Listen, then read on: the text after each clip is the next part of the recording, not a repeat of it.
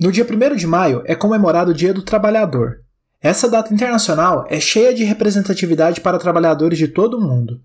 Ao contrário da data, existe uma coisa que é ignorada por muita gente: o potencial dos livros para ajudar a desenvolver a qualidade do seu trabalho e fazer com que, sendo bom, você cresça na carreira. No episódio de hoje, eu quero te trazer três princípios que aprendi com os livros e que me ajudaram a desenvolver meu caminho profissional até aqui. Vamos lá? Seja muito bem-vindo. Esse é o podcast Livros Além do Óbvio. Eu sou Matheus Soares e meu objetivo é te trazer pelo menos uma sacada que você possa aplicar imediatamente.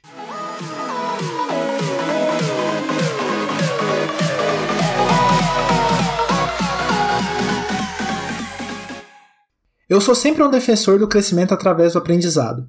Ainda que possa parecer para algumas pessoas, especialmente aquelas que esperam fórmulas mágicas e formas de crescer sem se esforçar minimamente, um caminho lento e muito pesado para trilhar, esse é o caminho que te permitirá chegar mais longe, sem dúvidas. Para te ajudar a encontrar e avançar nesse caminho de crescimento, vou compartilhar contigo nesse episódio três princípios que eu pude aprender por meio da leitura de bons livros e que, ao aplicar na minha vida profissional, me permitiram obter, com modéstia deixada de lado neste momento, algum destaque.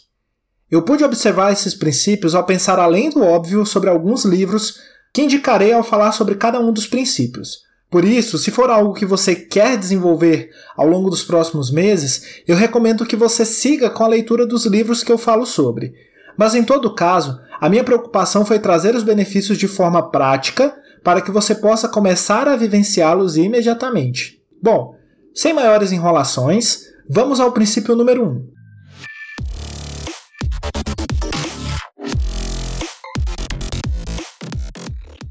O princípio número um é exercite seu autoconhecimento. Essa é uma palavra que, felizmente, tem sido bastante utilizada nos últimos anos. É bastante improvável que você não tenha escutado sobre ela.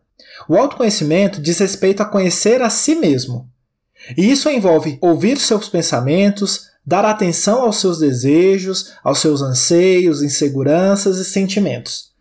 Além disso, e isso talvez seja parte além do óbvio aqui, exercitar o seu autoconhecimento envolve também aprofundar em si mesmo para definir quais são os seus objetivos. Em alguns livros que eu já citei por aqui, e cito como exemplo novamente A Lei do Triunfo, de Napoleão Hill, e Os Sete Hábitos das Pessoas Altamente Eficazes, de Stephen Covey, é citado que devemos sempre ter um objetivo em mente ao direcionar nossos esforços, nosso tempo e nossa vida para algo. É exatamente por isso que o autoconhecimento é ainda mais importante do que simplesmente se conhecer. Se conhecer é um meio, uma ferramenta, para que você saiba definir os objetivos que realmente irão te satisfazer, o trabalho pelo qual você gostará de ser reconhecido e, principalmente, o que você não se vê fazendo, ou se vê fazendo o menos possível. Afinal, algumas coisas são simplesmente inevitáveis.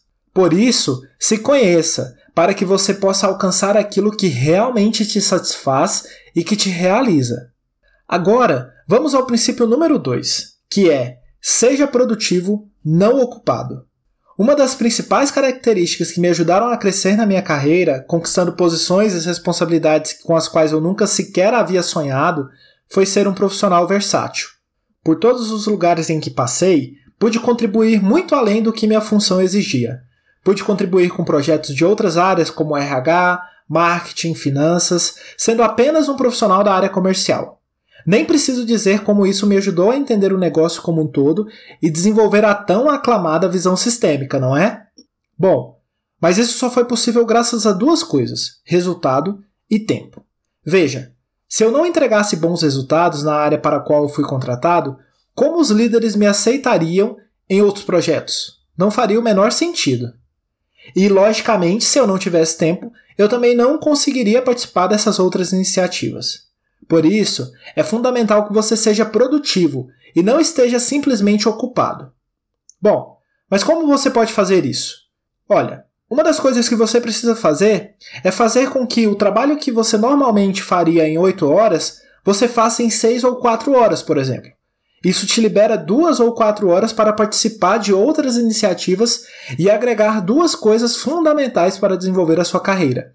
Primeiro, valor à sua presença. Simplesmente você fazer parte daquilo gera valor em torno do seu profissionalismo, em torno da, da, sua posição como profissional. Em segundo lugar, também te gera um conhecimento amplo sobre negócios. Afinal, ao trabalhar em projetos de outras áreas, você acaba entendendo melhor também como as pessoas daquelas outras áreas funcionam, como as funções são desenvolvidas e também como as atividades são realizadas. Se você buscar ser alguém mediano, sempre ocupado, você poderá se dar ao luxo de ficar ali, no seu cantinho, todos os dias, esperando dar o horário pelo qual você foi contratado e simplesmente deixar de trabalhar.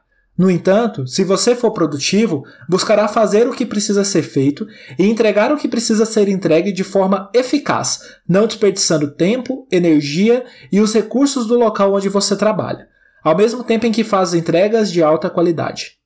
Essa sugestão que eu dei vem do livro de Tim Ferriss, Trabalhe 4 horas por semana, no qual ele sugere que forcemos a nossa mente a acreditar que, ao invés de termos as 8 horas diárias para trabalhar, temos de fato 6 horas, o que fará com que terminemos o que é realmente relevante dentro desse período e sobre 2 horas pelo menos para aumentarmos o nosso valor para a empresa em um outro projeto ou iniciativa. Lembre-se sempre, seja produtivo e não ocupado.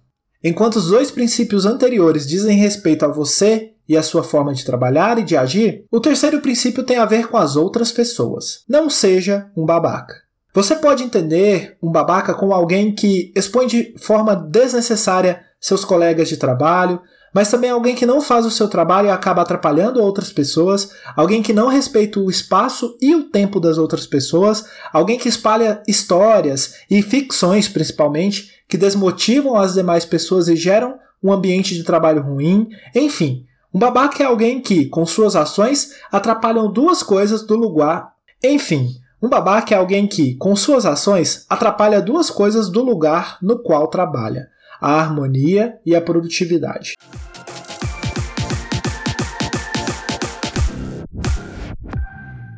Ah, Matheus, mas eu precisei cobrar alguém sobre uma entrega que a pessoa não fez. Perfeito. E isso não necessariamente afeta a harmonia do ambiente do trabalho. Vai depender da forma que você fizer isso. E, logicamente, conversas e situações difíceis exigirão melhor preparo e reflexão de sua parte para serem vivenciadas e superadas. E, se simplesmente trabalhar num lugar harmonioso e produtivo não for o suficiente para te convencer a não ser um babaca, lembre-se que uma das armas da persuasão de Robert Cialdini é o afeto. Isso significa que ser alguém que as pessoas gostem pode ser um importante gatilho mental para que você aumente seu poder de convencimento, ou seja, a sua persuasão. Esse foi o episódio de Livros Além do Óbvio de hoje. Eu espero que essa reflexão te ajude a encontrar um insight único que poderá ser aplicado nessa semana e que fará com que você note uma mudança positiva na sua vida, na sua profissão e nos seus negócios. Você me encontra no Instagram, no arroba Soares, e por lá eu falo também sobre desenvolvimento pessoal, comunicação e, obviamente, livros. Compartilhe esse episódio com alguém que precisa dessa conversa. E eu te vejo no próximo episódio. Um abraço!